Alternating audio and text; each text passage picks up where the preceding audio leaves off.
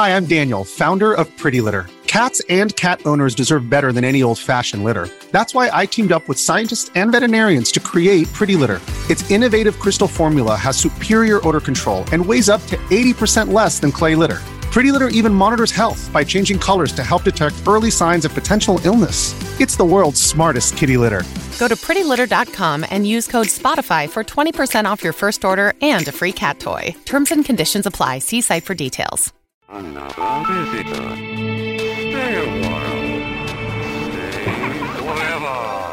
This is The Boop Show, episode 195 for December 3rd, 2018.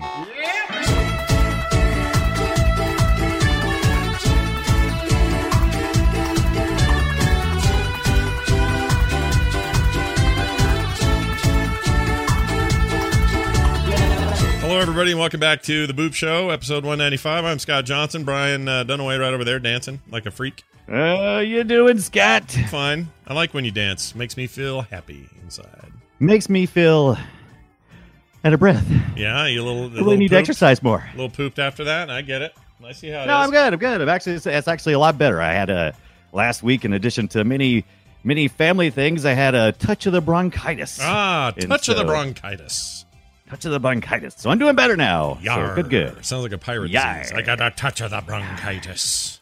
I need some oranges. No, that's for the scurvy. Is scurvy really a thing? I always thought it was fake. Is it real? No, that was a real thing. No, the lack of citrus, right? Yeah, and what'd that do to you? What'd that give you? You got the scurvy. I might have the scurvy because I rarely eat citrus anymore. I think things have citrus in it that we don't think about, and I think when you're eating nothing but boat food, fish mostly, I think you realize, oh, crap, I need some citrus in my diet. You know, fish is the opposite of citrus, I think. It is. It's a bit of a base, isn't it? Yeah, you could call it fishtress. That's what you're getting instead of citrus. Yeah, fistful of fish. Of course, I don't know. Every stupid pirate movie or TV show I've ever seen, they always have like buckets of food. They always have it in like big barrels. Yeah, they got like chum and salted beef or pork they'll take there on the boat. Nothing like when I played Sid Meier's Pirates. Nothing. No, nothing like that. That was a great game, by the way. No, that's a great game. It was a great game. I'd love a redo of that. Hey, we're back at it, you guys. That means sorry about last week. Busy days, busy times, holidays, all that. Brian was super busy, and it just didn't happen. So I played Diablo for those people instead, live on the air. Yeah, that was fun. They got to watch me crank on my wizard, and sounds like a euphemism. It's not. The other guy, the bone guy I named Bones. He's a necromancer, and his name is Bones, and he's pretty cool too. So that was fun. But that's half the fun of playing any Diablo game is trying to figure out a clever name for your class. Yeah, and I got this. I continue to have this weird thing where I'm just all in on Diablo 3 again, like it's new. It's just crazy how I do this. I rotate back around to it occasionally. This time, just real hard, and I don't know why, but I've been playing that too. I also just got X4 Foundations, which is a big sprawling space game that I love. You know, I love those. That just came out. It's got some bugs, few issues. They've hot-fixed a bunch of it. Seems like it's smoothing out all right. And I should next week have plenty to say about that. So hold on to your butts for that. The next episode of the Boop, we'll talk about X4. So that's the fourth in the series. It is. There was an X3, which people didn't love as much. Two people were completely in love with. One was a big hit. And X4 is called X4 Foundations. And even though, like a lot of these games, they're big and sprawling and they launch with bugs, this is a very attentive developer. They tend to patch very quickly and take care of stuff as they find it, and so I'm not too worried about it. Right now, it's running like butter on my machine, so very happy with it. Just picked that up, and I'll talk about that next week. Are you playing on the Mac, or are you got a gaming PC? Gaming PC. Okay. Yeah, I got a dedicated gaming PC for all my PC gaming needs. And I do all my production stuff on a Mac. And then a PlayStation, no Xbox One, because I just never had a great reason, honestly. Is there any better reason than $199 for the 1 terabyte Xbox One S right now? It's a pretty good deal. I mean, I'd think about it, but I don't want an S. I want an X. If I'm going to get one, I'm getting an X. I got it. Yeah, but that's still going to run you around $354. Yeah, right? Or more. So, I mean, like $4.99, yeah. Aren't they? Or they were when they launched. Whatever. Well, it's according to what you get. Oh, I got you. I believe. But you might be right. They might. It's not cheap. It's that's new console prices. I feel like my so I've got this combination right now that I'm mostly playing. It's usually PC and also a Switch. And I will talk about this game next week as well. Pokemon Let's Go Pikachu, which I picked up or got from a fantastic fan. He sent this to me. He had an extra. And you were giving away a copy of that too, weren't you? Yeah, we're gonna give away the other guy. What's the other character you get? Eevee, I think you said it was. Eevee is correct. Eevee. Yeah, right. Giving that away on TMS on Wednesday. Oh, I should have saved it for this show. That would have been perfect for this show. That would have been perfect too. But hey, come on over. The people here at the Boop Show are probably people who listen to TMS. Yeah, and I don't have anything mean to say about the Xbox One. I just kind of get all I want from my PlayStation 4, and I don't really feel the need to have two competing consoles at that level. I feel like the Switch is in its own weird category, so it ends up kind of filling a portability need that I have, and also Nintendo makes, you know, some of the best games ever made, so, you know, I like the slow trickle of those. Don't get too prickly, people. I'm getting, not for me, but the family is getting an Xbox One S. Nice. For the Christmas time, so there'll be a little bit of rotation. Oh, check this out. That Pokemon game came with this ball, Pokeball here. And I haven't synced it yet, but you can see it flashing. It's can you see it? Show again. There it is. Oh, that's cool. Yeah. Oh, it's like is that spinning? It's flashing. It's flashing. Yeah, it's like a little analog stick actually on top here. Right. It's a heavy little matte finished ball, and it's actually a controller. So I haven't tried it yet, but the idea is you know, click and throw it at your screen, and or you don't throw it at the screen. You better put that strap on, yeah, Scott. You better put that strap on. Always wear your strap on. So I got that on. And then you throw the ball, and then it's motion controlled, so it knows where it's going and all that. I haven't tried it yet, but I will. Do you catch Pokemons with that? Is that the idea? Oh yeah, or do you release your Pokemon with that? You catch them. I don't know about releasing them, but I know you catch them for sure. I think to release them, they just fight. I don't think you have to do anything else. Right, fight. I like the graphics in that game, but I'll talk about. But in more. In the cartoon, you just have to throw your ball to for your Pokemon to enter the field to fight. Oh yeah, and I don't have to be Ash here. I can be just my own kind of dude, which I like. Right. Yeah, I don't want to be Ash. Ash can bite me. No, so you got like a little me, the MII. No, it's like they're like Ash-like characters. They're just get a bunch of alternatives of faces and colors and hair and all that. Right. So that's Magikarp. No, right? No, not yet. I'm sure he's in there somewhere, isn't he? Probably. Right. I think all of them are in here. Anyway, it's I like it what it's doing graphically. It makes me very excited for the next for the planned Animal Crossing Switch game because I can see a lot of similarities in terms of like walk into this house, do this thing, come out, plan a deal. Like it's got a very very clean, very cool look to it. But like I said, I'll give that a full looking at next week. This is just a little mention that I got this going. I got X4 going. But instead, Brian, let me tell you what I played first. Ooh, tell me what you played. And actually, I was going to talk about this last week, but, you know, we got the busy. So here's what we got. Have you ever played My Time in Portia? Yeah. Is that Ellen's wife? No. Is that... Isn't that... It is. It's Portia. I'm sorry. It's Portia, not Portia. Oh, Portia. Oh, okay, Portia. I'm sorry. I always say Portia. Yeah, but no. It is Portia. You're right. It's Portia, I think, is how you're supposed to say it.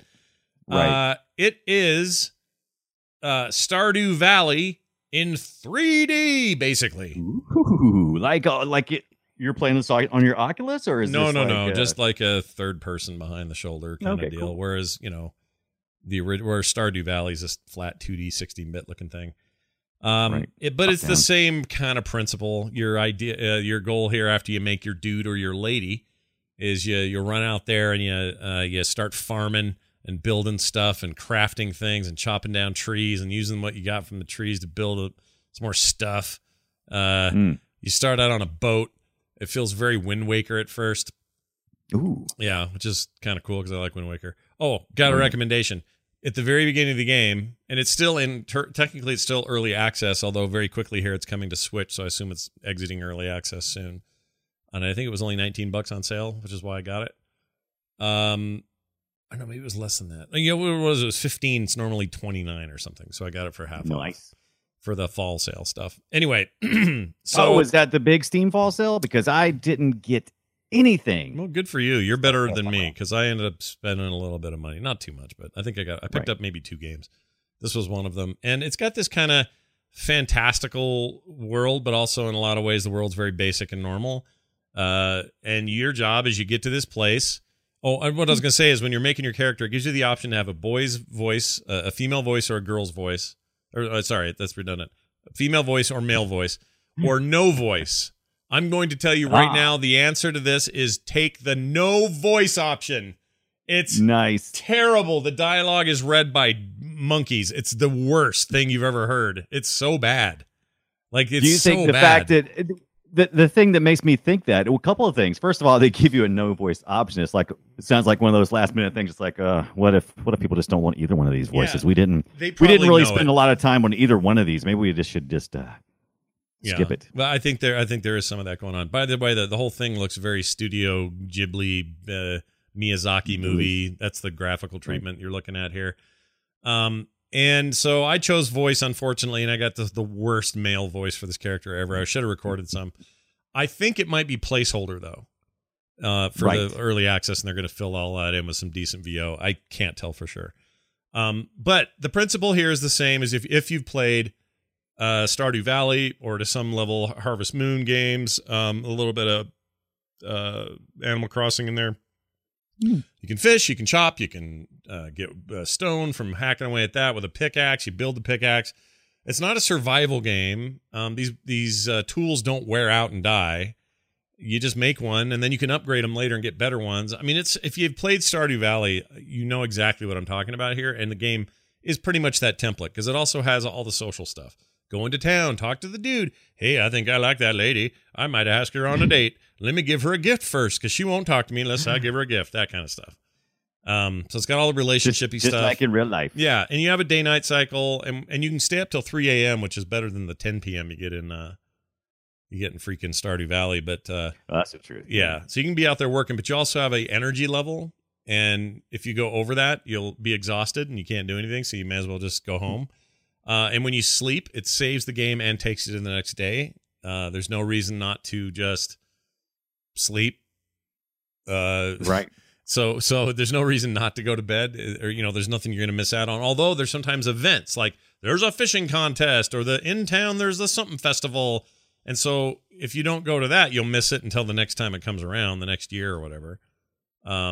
But how fast is time moving? Oh, it's like plenty fast. Yeah, it's like it's like, I don't know what to compare it to. It's probably like it's like Stardew Valley. You didn't play Stardew Valley, did you? I played a little Stardew Valley. I've got a frame of reference. If you played that at all or even just a little bit, you kind of have an idea of what I'm talking about. And it's kind of that. I like it a lot, actually. It's currently enjoying a pretty high rating on Steam. There's some glitch. I think things in some ways are a little stiff and rigid animation-wise. A few things, just polished stuff that they could certainly tweak and deal with between now and when they actually release the thing. But I'm having a really good time with it. I like it quite a bit. And at $20, that's not too bad of an investment. No, it's not bad. It's not bad. Yeah. Is there any deal is showing that you can get it off Fanatical right now, which is a site I usually go to get my Steam games because there's usually lots of good sales on bundles and things. And $13.39 is the current price on that, so that's pretty good. Yeah, that's not bad. I don't know what people are waiting for though, because I guess they're waiting for it to release. Because if you do go to isthereenydeal.com, by the way, they don't sponsor us. It's just a place that I enjoy going to, and like keep up with all the prices. There's stats on there that tell you how many people are waiting and how many people have collected it. So you can put this on your list, and then when you get it, you collect it, and you add it to your list. And there's 4,342 people waiting, and only 732 people have actually collected it. So I'm curious. I think it's because it's about to come out. It's about to come out for real. I think they're just waiting for that. I mean, you probably shouldn't, though, because The prices usually go up on release. Yeah, I mean, because $13.39, $15. Steam had, like you said, had on sale for like $16 or something. So I mean, yeah, that's a good deal. I might have to pick this one up. I like Stardew Valley. I don't think I was into it as much as you. I think you really like Stardew Valley. Yeah, I like it a lot. I like these games. My favorite of all these games is I just have fond feelings for Animal Crossing. Right. These definitely scratch that itch. I mean, if I'm honest, what I'm really waiting for is Animal Crossing on the Switch. But this is a nice little get me by sort of experience. Does the story explain this kind of unique name, My Time in Portia? It's just this place. And there's some mystery. You're supposed to figure out some of the story. And you know, like I found some ancient ruins, and the mayor said, "Oh, you can mine those for copper, gold, and iron. Go down there with the thing and mine it. Watch out for creatures, though. Take this sword just in case." And I went fishing once. Take this sword just in case. I found a better sword, or no, it was a tennis racket with better stats on it. I found that fishing it and pulled it out of the water fishing, and I use that now when I fight creatures. It's pretty great. But it's it's just a weird one of those, and I think it's a good one of those. I'm genuinely impressed. I think there's a lot of little nooks and crannies that could use some polish before they release it. I think a Switch version sounds pretty neat, but I don't know. You know, like some of their fonts are weird. I don't know. It's stuff like that. Like if you don't know Scott, he is a font man. Well, I'm just a UI guy. I like good, smart UI. I like polished menus, smart menus. I like not a lot of clicking to get to what I need to get to. Like I always really appreciate that. And this thing's fine. It's just. Just a little rough on some of those edges, like 3 or 4 fonts used in the same place, which is like a big no-no if you know typography at all. So it's a little picky and nitpicky, I admit. But anyway, it's My Time at Portia, or however you say it, Portia. I like Portia better. I think it's Portia. It's not Portia. I just keep saying that. Yeah, it's just fun. And people should check it out. It's on Steam, coming to Switch, and possibly other platforms, although I don't know if they're on... I don't know if there's a PlayStation or Xbox plan, but I think it would be good on those devices as well. And it's not particularly difficult, which is partly what I like about it. Not that I just like easy things, but I like to just get in, play, have fun, not worry too much, kind of have a little TV show going on in the background. Like this is just a nice escape, kind of relaxing kind of deal. And I'd recommend it. I need that. It's a good time for that. Yeah. And don't forget, pick up everything because you can sell stuff for big money and then you got more money. Money's good in this game. It's important. Money's good. Yeah. Unlike most games. Yeah, this game has got some money. Everybody likes money. Right. Get your money. In the land of Portia, money is a necessity. In the land of Porta Pottia, we all go and have fun. All right. That's that game. Tell me about Fallout 76, because you went ahead and picked it up, and what did you think? Well, you know, I didn't actually pick it up necessarily. Now, it's good because it may be good or bad.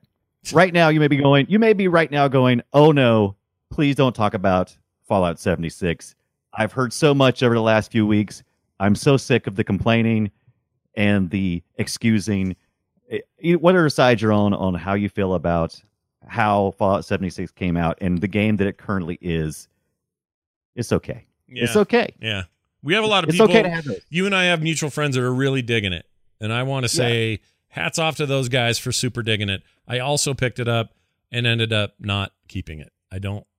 Interesting. I didn't like it. It feels like a survival game with a Fallout skin on it, and I don't like survival games. So I went the route which I usually do, which is I did the same thing with God of War. Yeah, a lot of hype behind it, and I knew it was either going to be fantastic, it was going to meet all my expectations, or I was going to hate it.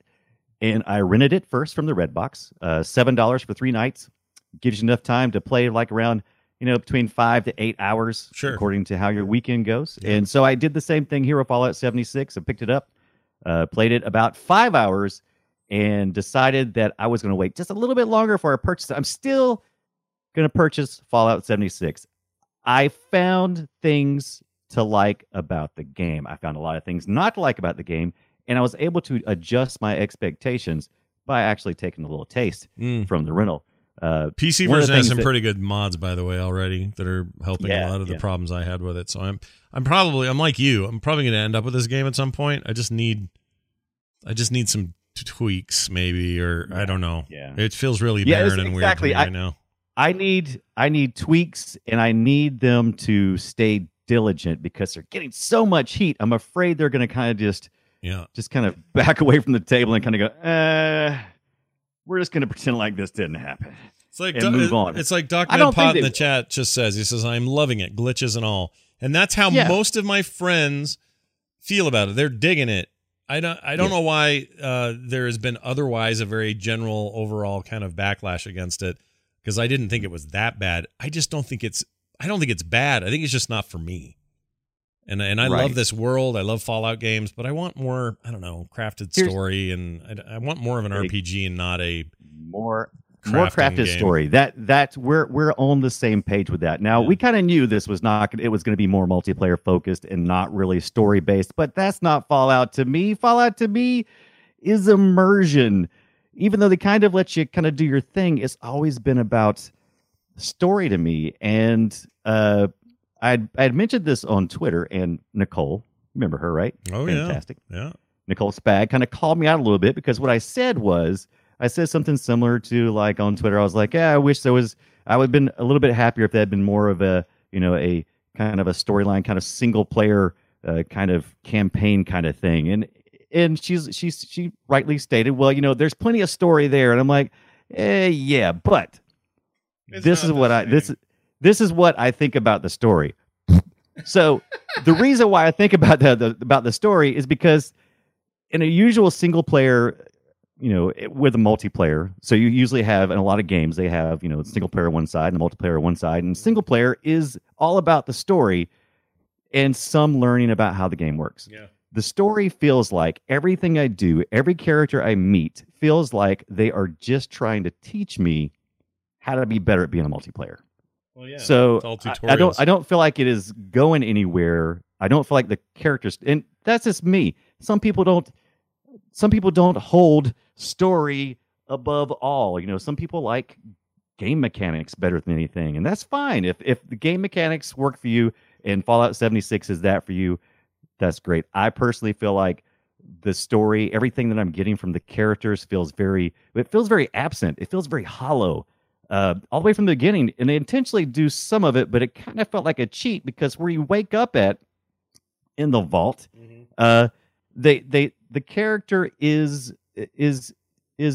explained as someone who just woke up late and everybody else is left. Yeah, and I'm like, that's it. That's all the character I get is I woke up late and everybody is gone, and that excuses why I'm walking through this big vault, going up to tables and seeing balloons everywhere and. Mm-hmm.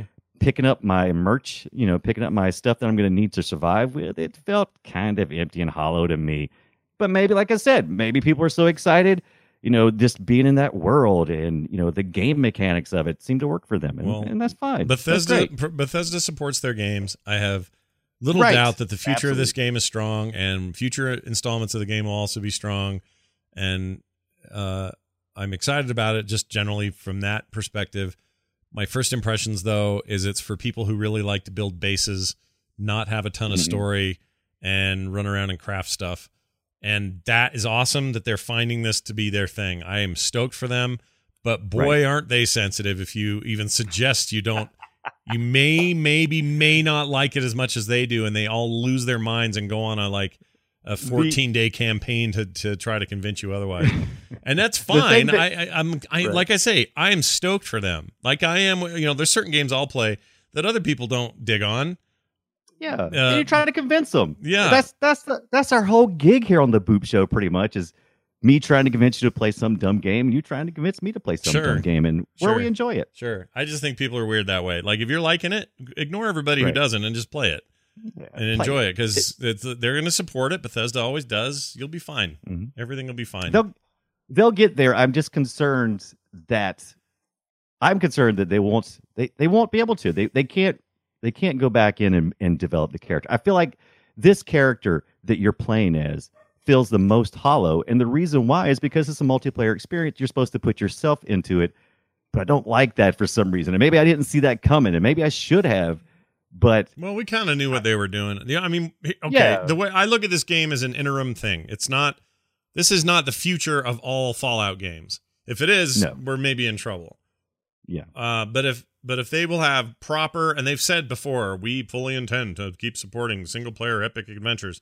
If that's true, if they really mean that when they say that, I expect this to be kind of a little in-between thing for a different kind of player. That's a little bit like Elder Scrolls Online is for a different kind of player, where there's a lot of people waiting around for Elder Scrolls 6. I'll be one of the people waiting around for Fallout 5. Like, right. If they mean what they say, then this is fills a niche, and that's great. This should, I think it should totally exist and be a thing.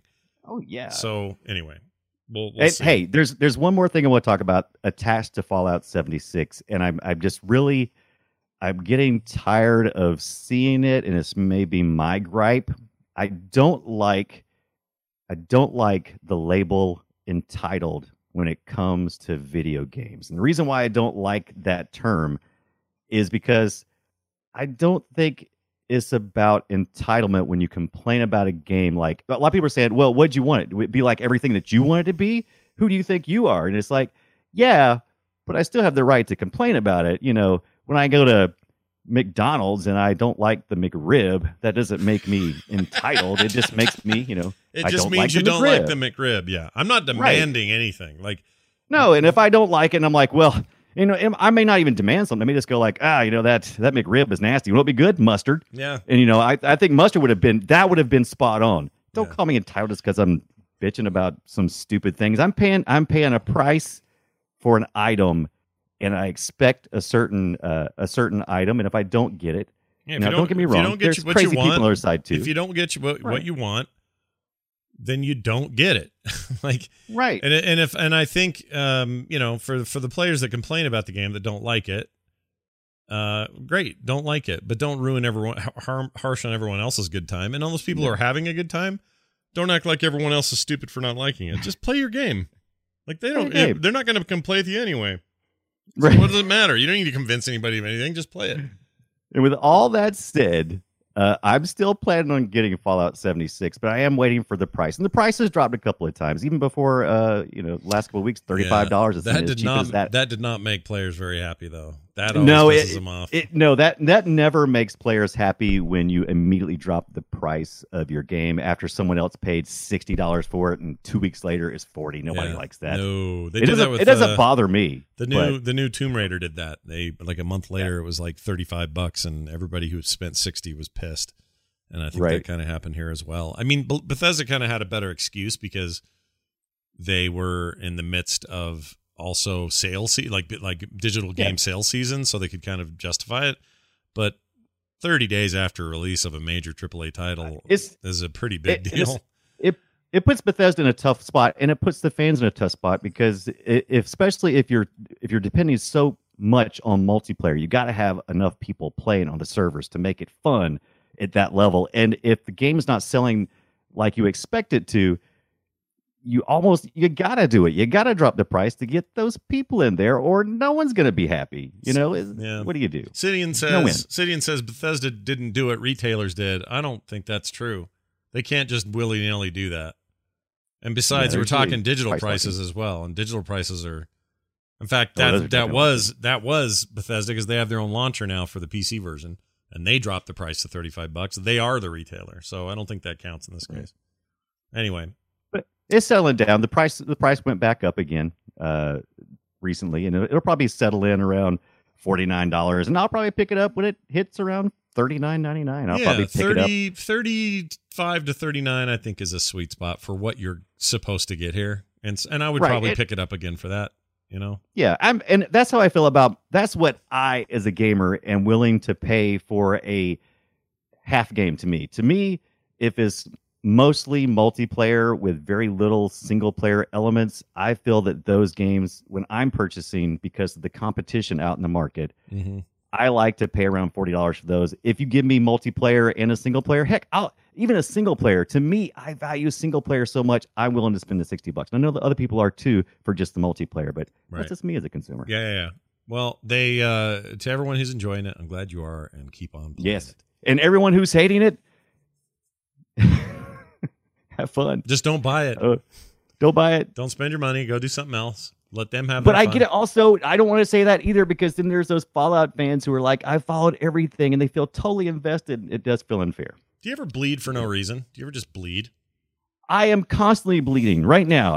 Excuse me for a minute. Look at this. Right here. I don't know how I did that. There's Fallout 76 making you bleed. Yeah, I don't know what I did. I must have jabbed something on my way down here or something, because I didn't feel anything. It doesn't hurt. I'm just suddenly dripping blood out of my arm. That is huge blood too, Scott. Yeah. That is like let me see that again. Let me see that again. Warning to the chat room. Yeah, if you don't like blood, you can't deal with blood. So it started right here. Gash. It started right there, and this is all like, and then became kind of a pool down there. I don't know what's going on. If you start feeling lightheaded, let us know. Oh, I'm totally fine. I didn't even know it until I noticed my shirt's got red drops on it. So nice job wearing a white shirt today, Scott. Perfect timing.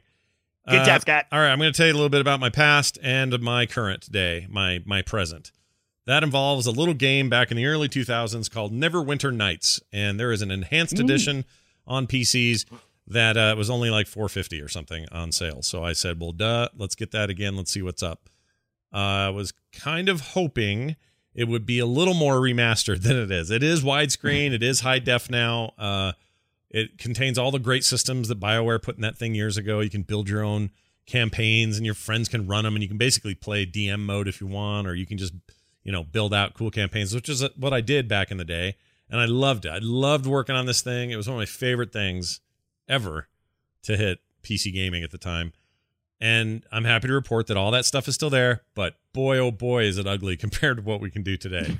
So I'm also happy to report, apparently there's a whole bunch of fans who are modding this thing out with a brand new texture packs with all new characters stuff. Like they're going to make it look not like a 15-year-old game. Right. And that's exciting. Engine stuff in the background has been fixed. You're just talking about texturing over top of that. Yeah, just the frosting on the cake is just it's just old. It just looks like poop. This is like early 3D stuff. I used to love this game, and I haven't played it in years. And in my head, it looks so much better than even this enhanced edition. In my head, and you're not wrong to feel that way. The menus are still very cool. How you make characters is either depending on how you want to do it. It can be very complicated D&D style, pain in the butt, or really meticulous. Or you can just kind of do recommended stuff, here's a build for fighters, here's a build for rangers, and just kind of pick it. But it's D&D 2nd edition, maybe 3rd. I can't remember. That's the only other problem with it is it's an old version of D&D.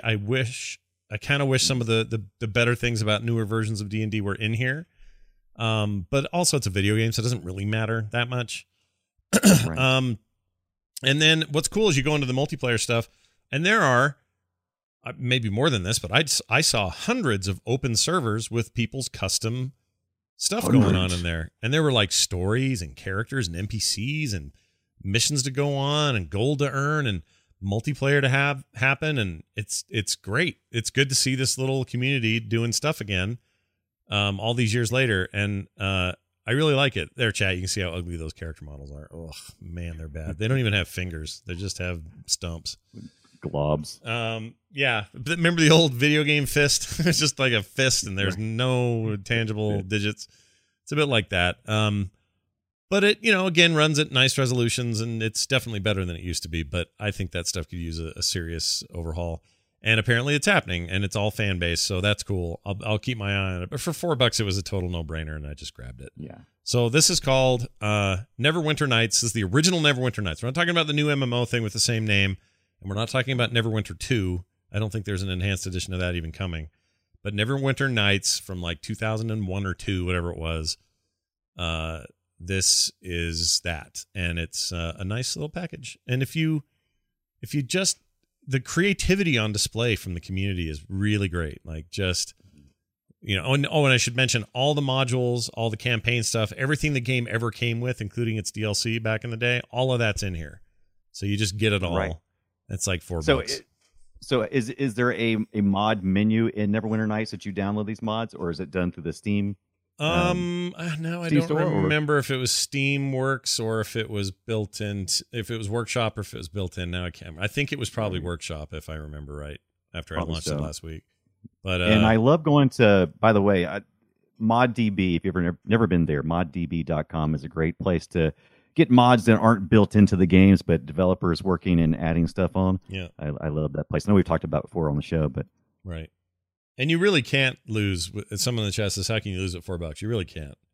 And the stat building's cool. It's true to D&D, but also feels like a video game. You know, like there's just a lot to like here. And I used to have, I have so many fond feelings for this game, and it's just nice to see this come back. I don't know who has the rights to it now, because this is BioWare before they were bought by EA. And so I guess this is just I don't know who's putting it on Steam or making this happen. I probably could have looked it up, but I think it's neat. It's real cool. I'm posting a link to the ModDB mods for Neverwinter. Oh yeah, let's take a look at these. Neverwinter Nights, and just threw that in there. BioWare, of course, originally released in 2002. Yeah, and it seems like somebody always mods just about every game they can and put some Star Wars stuff in there. And I would kind of interested in the Star Wars one. There's so much stuff in here. Star Wars Contrition. Star Wars Contrition is a persistent world set in the Knights of the Old Republic era for Neverwinter Nights. Diamond. Contrition uses new content generated as something. And it'll tell you if it works with the enhanced edition or the old one or not, or both or whatever. And just as recently as November, just as recently as a couple of days ago, they had one called the Great Escape Pack. Let's take a look at this series of modifications set in a grim, gritty, and dark world. Yeah, look at this. Oh, and it's also got some suggested sexual content, but no nudity. Yeah, no, it's just words. Because you put in all your own dialogue. I used to make my own modules, and you can have your NPCs say whatever, and then depending on what the player would choose for dialogue stuff, you could trigger all sorts of stuff. I could have a guy, you could walk up to him, and he would say, "Hello, traveler. Would you like the blue pill or the red pill?" And you could have it go, "Well, I'll have the red pill." And he takes the red pill and 8 dragons spawn. I mean, you could do whatever you want. That's why it was so cool. It was really way ahead of its time. And I don't know if there's even anything like it now. Like you can do a little bit of this with, what's it called? Oh shoot. Yeah, what's it called? That thing. The really popular D&D like, top down isometric RPG came out last year. It's a sequel, Divinity 2. Divinity Original Sin, Divinity 2. That game has some of this in it, like some of this DM stuff where you can kind of run campaigns and do stuff on lands and that sort of thing, but nothing even close to this. Like this was crazy back in the day. Really, really forward thinking, genre busting stuff at the time. Genre busting. Yeah. It's really neat. So it's nice to see all of those old BioWare games have slowly made it to enhanced editions. You had your Icewind Dales are all enhanced now. You got your original Baldur's Gate 1 and 2 have enhanced high definition versions. I played that game. Oh my gosh, I play those games to death. They're just some of my favorite RPGs, and this was a really cool step in a cool new direction. And because it was all in 3D at the time, it was like, whoa, dude, imagine if Diablo looked like this, I remember saying. Because at the time, Diablo was out, but it was 2. It came out the year before, or maybe even that year. And it looked. Were you still single when you did that? Was that? No, I was married. Oh, dude! And your wife is like, "What? What?" I done got married in the 90s, the 1990s. Anyway, it's pretty cool. Cool. Y'all should get it, play it, have it, live it, be it, love it, all that. Roll Brian, in it. Tell me about Pocket Mine 3 and what's up with that. Oh, hey, I used to love the Pocket Mine, which I had on my Android, and I believe I had it on the iOS device as well. But I definitely had it on my Android mobile phone. That's right, Android mobile phone. But they've had part 3 out now, and I was like, because I went to go download it again, because I was craving one of those kind of click diggers. You just break blocks, and you just keep going deeper and deeper, and your pickaxe. Each round, your pickaxe has so many hits to it, and you can dig so deep, and you try to get down to the very bottom of the mine every time with your pickaxe. If you fail, you lose. You spin out like a Pac-Man, pew, pew, pew, pew, and you have to start over. You don't get many rewards that way. So this is just more of that Pocket Mine, where you You're clicking on little blocks. If a block is made out of sand, only takes one hit usually. If it's made out of stone, takes 3 hits. You get so many hits to dig all the way to the bottom. You're blind to what's below you. You may open up a cavernous area, hopefully, with one pick, and hopefully blow up a whole big area and kind of get down further through the mine quickly. If you click on that and opens up an area, there may be a monster in this Pocket Mine 3. There's a lot more monsters than I was used to, and they'll kill you. And now you also have, not only do you have your pickaxe for going down, you also have a rating for how many times you can fight and battle. So there's like a shield points, like your ability to defend. And also there's a lot more explosions in this one, just a lot more of Pocket Mine. Did you play the first two, I assume? I played the first two. Okay. I played the crap out of the first one, and I loved the simplicity to it. It was just straightforward, and there was no trash to it. You just had your little guy, and you would go down. Oh, by the way, usually you have like energy, so you can usually play 5 times. Energy replenishes every 15 minutes, so you can play like 5 times in a 15-minute span. But you can also, if you get to a certain level, you get free energy, and if you do certain things. So even though it was really set to only allow you to play for 15 minutes at a time, you usually could end up playing for 45 minutes to an hour, which is really as much as you really need to be playing any mobile tap game. Yeah, anyway. You may only want to ever play an hour total of one of these things, but right. I get it. Yeah. So This is like more the same, but I like it, and I don't like it more than the original. This one has a lot more layers to it, if you will. There's a lot more events you can play, and there's gear that you can equip.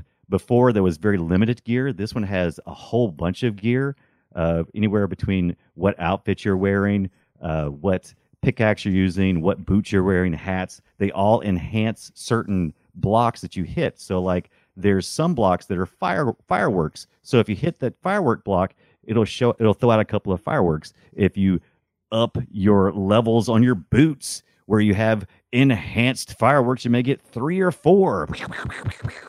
So you slowly, you rogue yourself up, and you just keep getting a little bit better gear, and a little better cards, because the cards also play a role. Every time you start a new round, it'll throw up randomly from the cards that you have enhancements to the dungeon that you're digging in, or through the mine you're trying to dig through. Mm-hmm.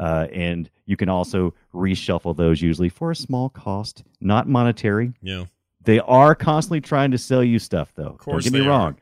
They want you to purchase. However, they do a pretty darn good job of only showing you ads when you ask for them. Mm. So it's not like.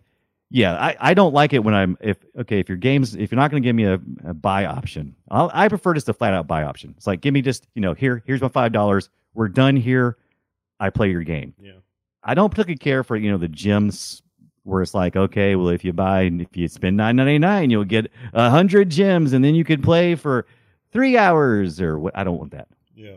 I don't want that. I want to pay one time.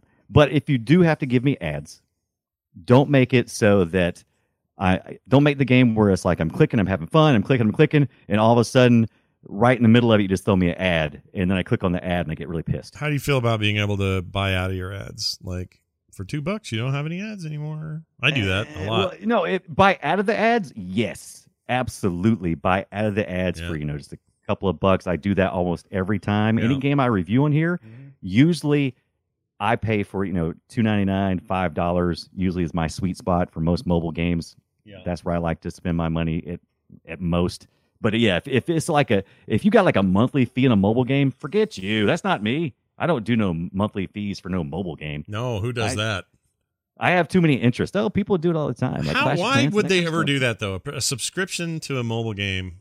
Oh, whatever.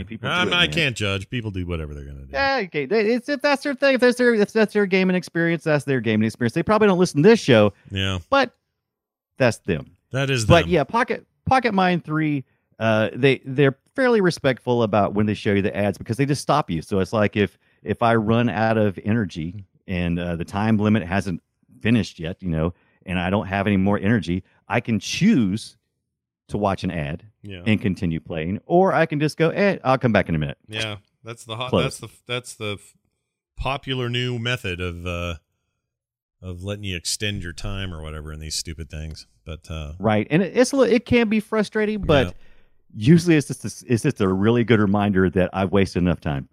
Brian, you've been playing for 15 minutes. Stop it. I do like I like games where I'm digging.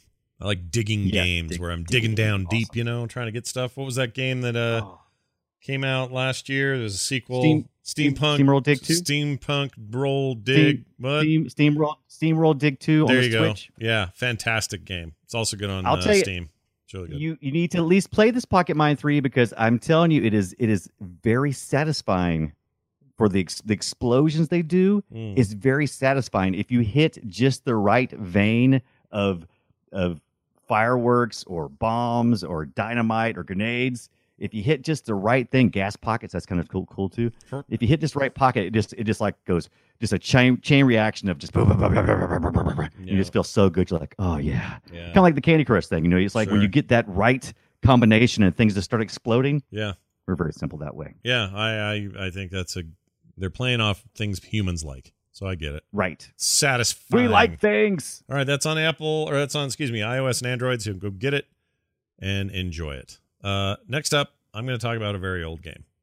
There's nothing you can do about it. It's my favorite arcade game of all time. Of all arcade games I ever played, this is my favorite. Brian, would you like to know what it is and why I like it? I'm going to feign ignorance, even though the last episode you played audio from this and you said, Brian, this is my favorite game of all time. So I kind of know the answer. All right. Well, the game is Joust. It is. You've heard it before. Here's a taste. Game? You're a fencer, night person. All right. There's a guy talking. I don't want to listen to him. It is your night person. Is that what he said? He called it my night person. If you've played Joust, then you know what it is. You're a dude, a night person, riding on top of an ostrich who is flying. I guess it's an ostrich. I actually never knew what bird it is. I assume it's an ostrich. Anyway, you ride on top of him like a knight. You got a little lance that sticks out there, your jousting lance, and you poke at the other birds. I don't have to explain Joust because Joust is an ancient freaking video game. It came out in like 82 or something. As a little kid, it was my favorite arcade game and remains so. It's still my favorite arcade game. The only thing I don't like are two things about this game that I've never liked. The two-player option is stupid because all it does is accidentally or on purpose, you just kill the other guy all the time. It blows. Right. It's a waste of quarters back in the day, and it's a waste even now when you don't play with quarters. It's just like, why are we even doing this? They should have had a co-op way of playing it. And I realize arcade games are there to make, you know, they're there to make quarter money. You know, people are supposed to keep putting money in there. So I understand quarter money. Yeah, the quarter money. I understand why they're doing it. So I'm not trying to be naive about it, but I'm just saying it'd have been cool if it would have been true co-op and not team kills, because it's just dumb. So I only like to play it by myself. That's number one. Number two, when you take forever to kill the other bird knight people, bird knight, that dragon thing will come out, and not dragon, whatever it is, a dragon demon creature. Yeah, it's a flying dragon. I thought that's what it was. Is it not? It might be. Oh, there he is in this video. Is he? And he starts flying across the screen, and he is indiscriminate in his desire to destroy all life. And it's again another way to have you keep pumping quarters into the damn thing. But getting good at Joust is one of my favorite things in the world. And here's how I'm playing it. I'm not playing it on. This is why it's significant today. I'm playing it on a 1-Up arcade, one of those. The one that comes up to Scott's knees. Yeah, it's the little one, the short one. I got one from Walmart on that sale they had, and I ordered it in July. They took until like 2 weeks ago to get it.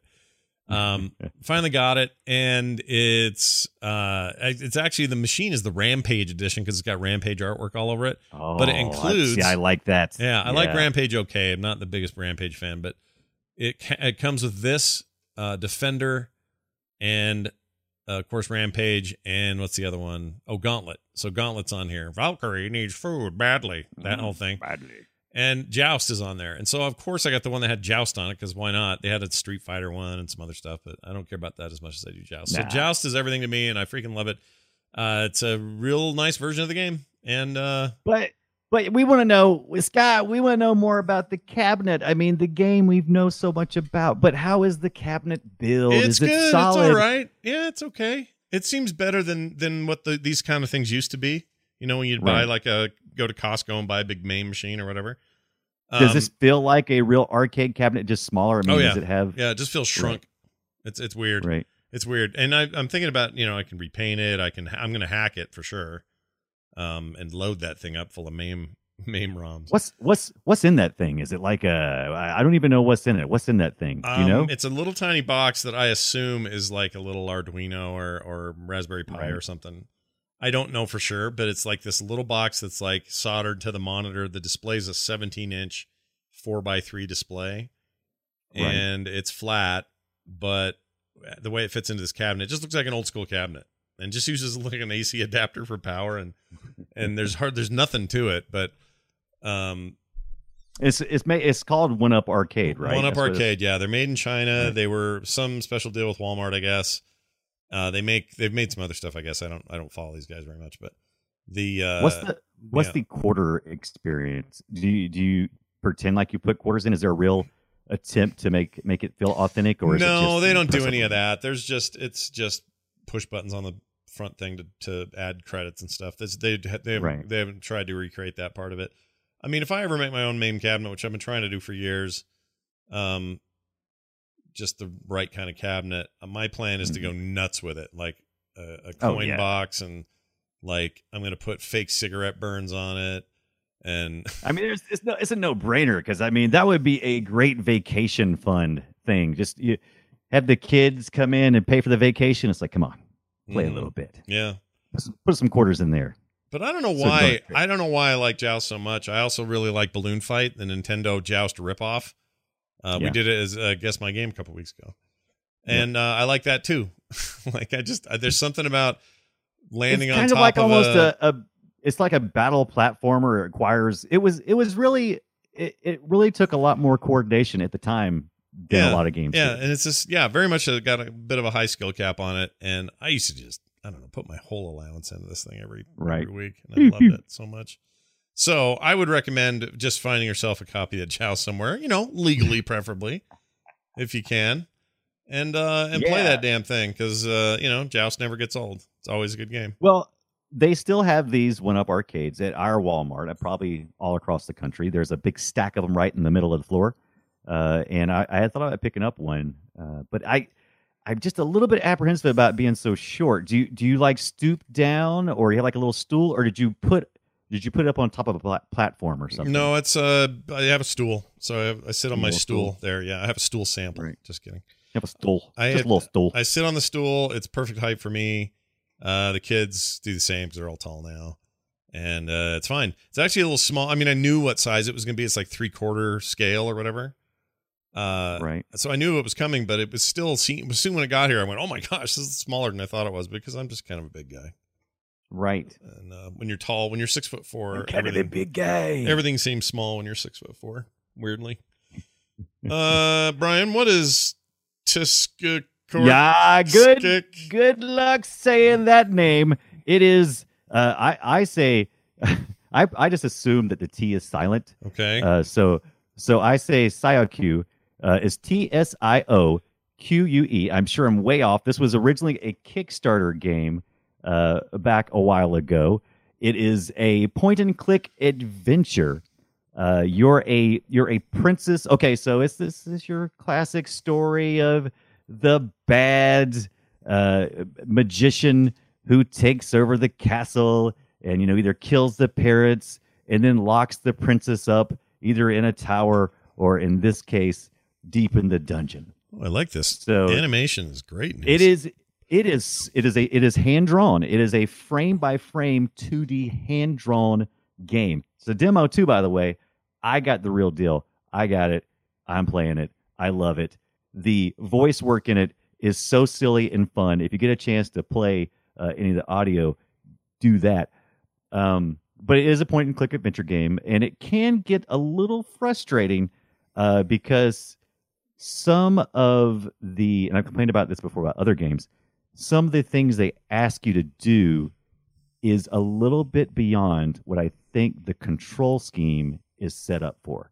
So in most cases, pointing and clicking, trying to solve the puzzle, you know, okay, I need the princess to get out of the dungeon and get past the first guard. Okay, I click on stuff and activate things until I figure out a solution that gets me out. That's cool. I like that.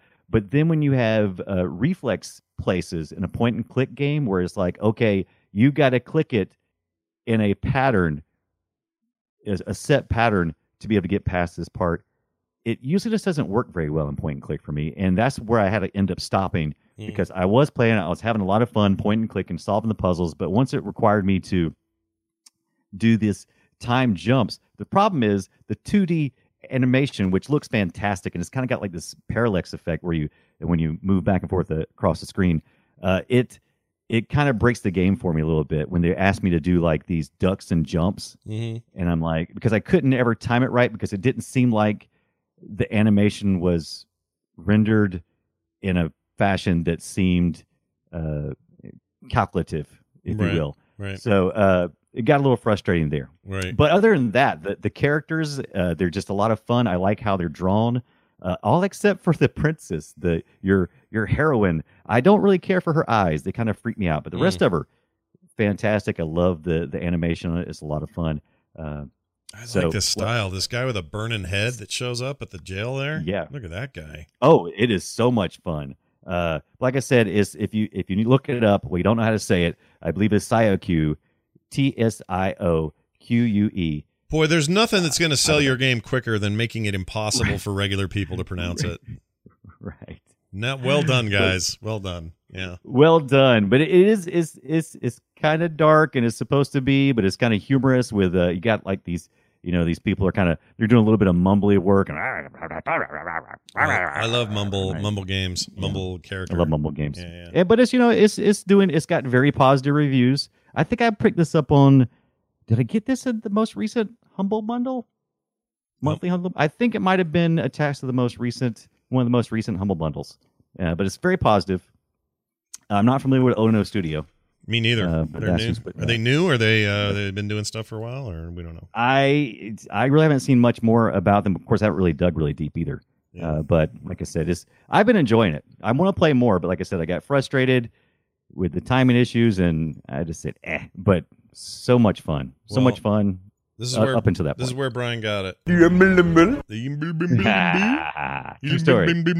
For all we know, they may have actually been a French team who did this.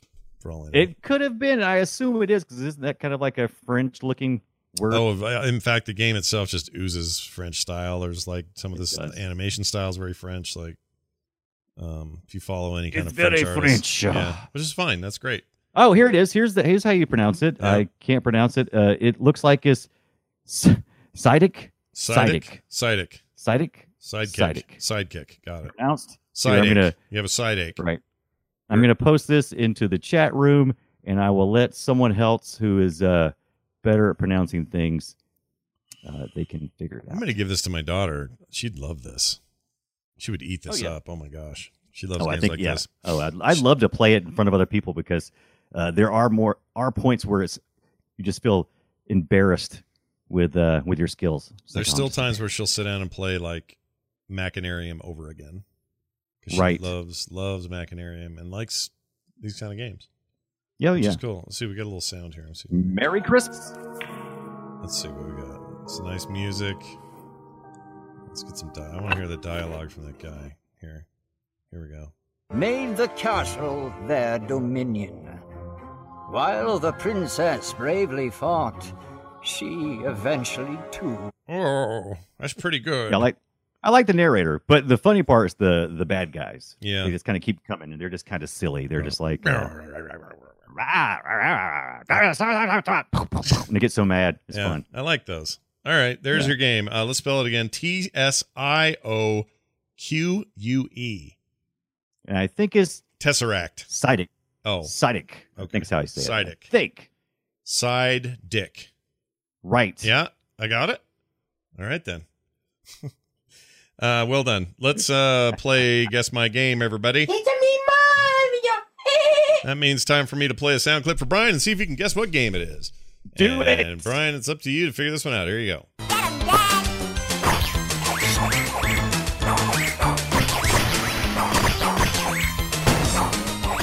Dad. Any guesses yet? It sounded like the first character said, "Got it, Dad." That is correct. Actually, the first one may have said, "Go get him, Dad," or "Get him, Dad." Oh, go get him, Dad. Yeah. Any ideas? It's an arcade arcade machine. What other hint can I give you? Oh, play a little bit again. Okay, here you go. Hold on, where'd it go? There we go. Play. Whoops.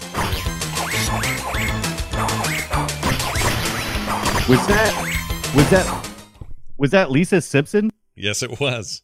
Was it Lisa Simpson? Yep. I didn't hear it the first time because it sounded overdriven, but the second time when you turned it down just a little bit, yeah, I just kind of caught it as it trailed off. That's totally her. So that's the Simpsons 4-player game where you stand next to a bunch of people. It's very similar to the Teenage Mutant Ninja Turtles game. Yeah, it's basically the TNMT game or the X-Men game. Sure, Final Fight, all those games. It's a brawler, obviously, and Marge fights with her vacuum, and Homer fight. I forget what Homer fights with.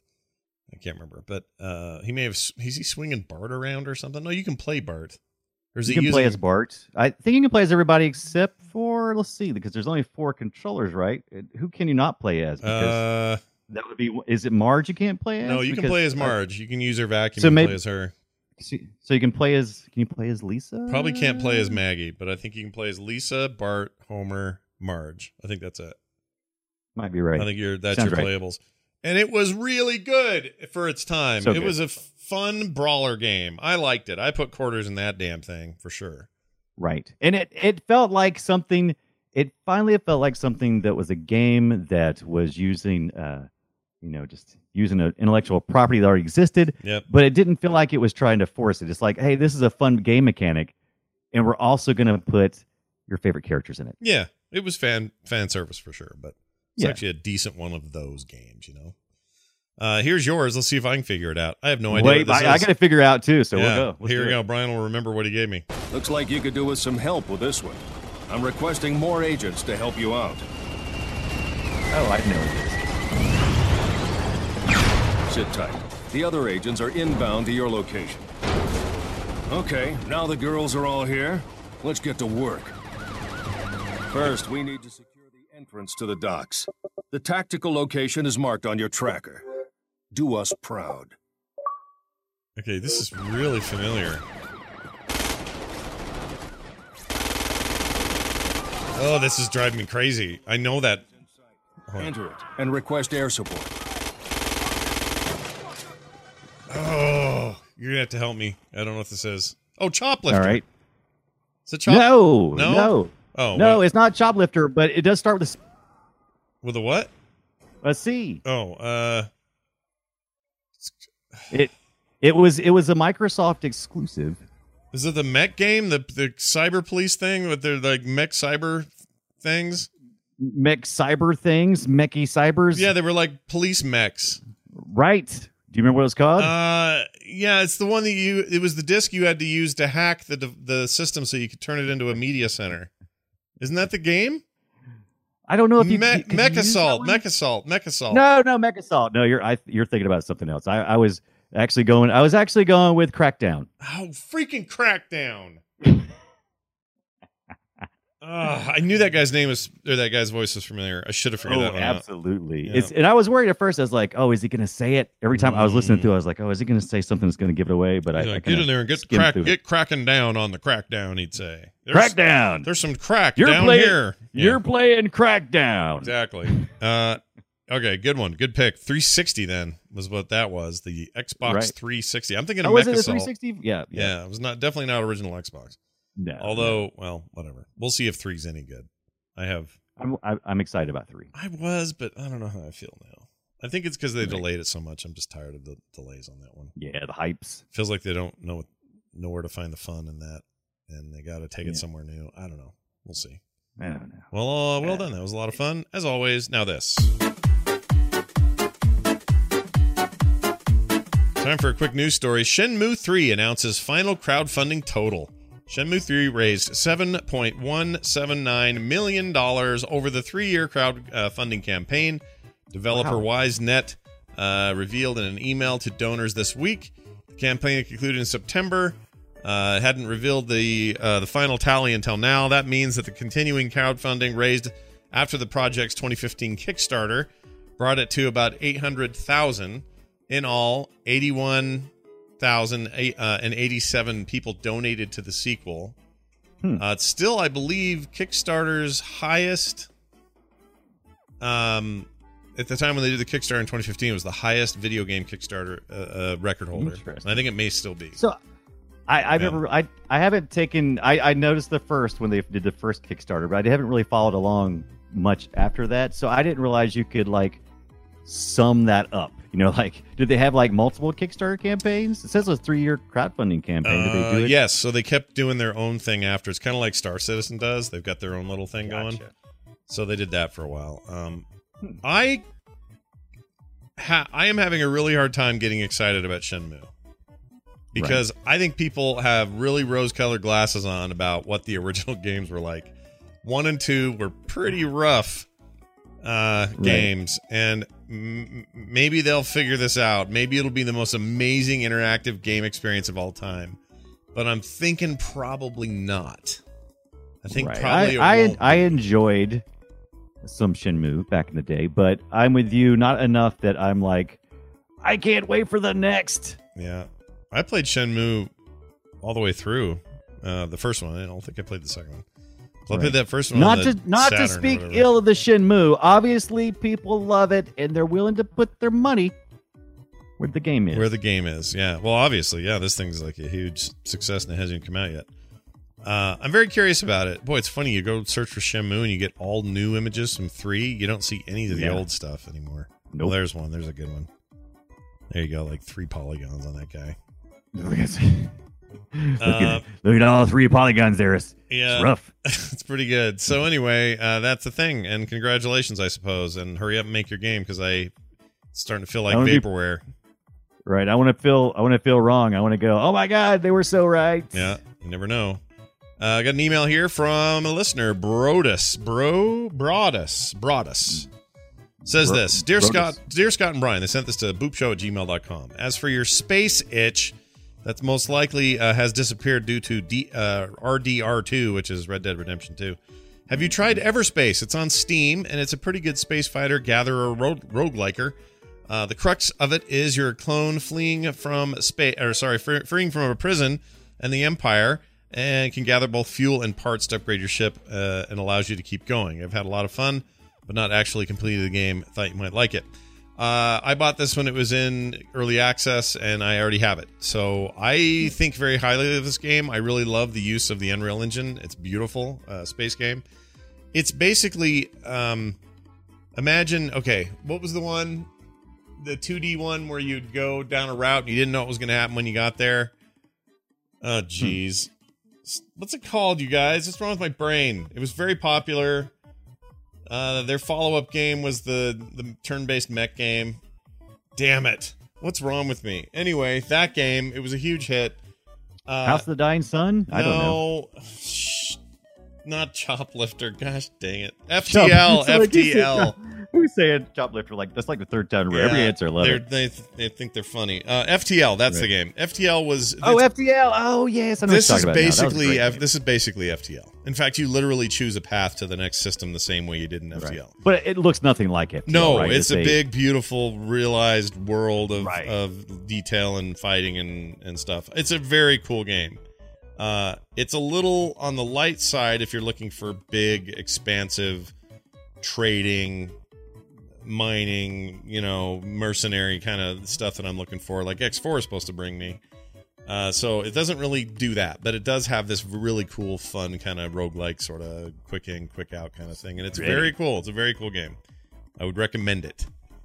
Right along with Brodus. Thank you, Brodus, for your email. Thanks, Brodus. Yeah, thanks, Brodus. If you'd like to send your own emails in, you can. It's super simple. Just send them on in here to boopshow@gmail.com. How do you send an email, Scott?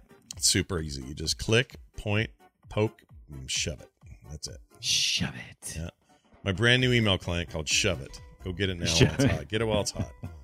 I got to shove it. You got Every time a new email arrives, it says, shove it. Yep, shove it. Take this email and shove it is how the old song went. Frogpants.com/boop is our website. You can go there, get all our stuff. Everything's there. Boopshow@gmail.com, like I mentioned. On Twitter, we're at boopshow. You can also find our Reddit page at boopshow.reddit.com. Hang around to the end of the show chat room. Some of you are going to win some prizes today, so don't go nowhere. I think that's going to do it. Brian, you got anything else you want to say to the people before we go? Well, I do want to say this. Scott, when are we doing that end of year, man? It's already December the 3rd. We've only got, well, let's see. We have 2 more weeks before the actual Christmas Eve. I don't know if we'll be doing one that day. And then one last day of the year. So just something to think about. Maybe we'll do it. But and start thinking. We don't have to do an end of year wrap up. We can just do the end of year what we thought was cool. Well, that's what I mean. It doesn't have to be every game. Just stuff that you and I came off the year loving the most. And right. What day is that final Monday of the month? Is it? It is the 31st. It is the last one of them. I hate that it's on a holiday. I may not be here. Yeah, because it's New Year's Eve. So we have Christmas Eve and then New Year's Eve will be the Monday. So probably 2 more episodes of what's left of this year. Yeah.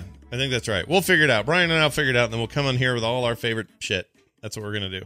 All our favorite shit. Maybe we'll just have we'll just do an hour's worth of game giveaways. We're giving it all away. We're giving it away. Suck it up, mother effers. We're giving it away.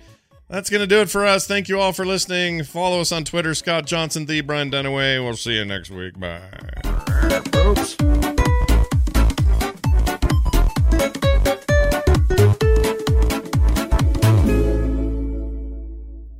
This show is part of the Frog Pants Network. Frog Pants Network. Get more shows like this at frogpants.com.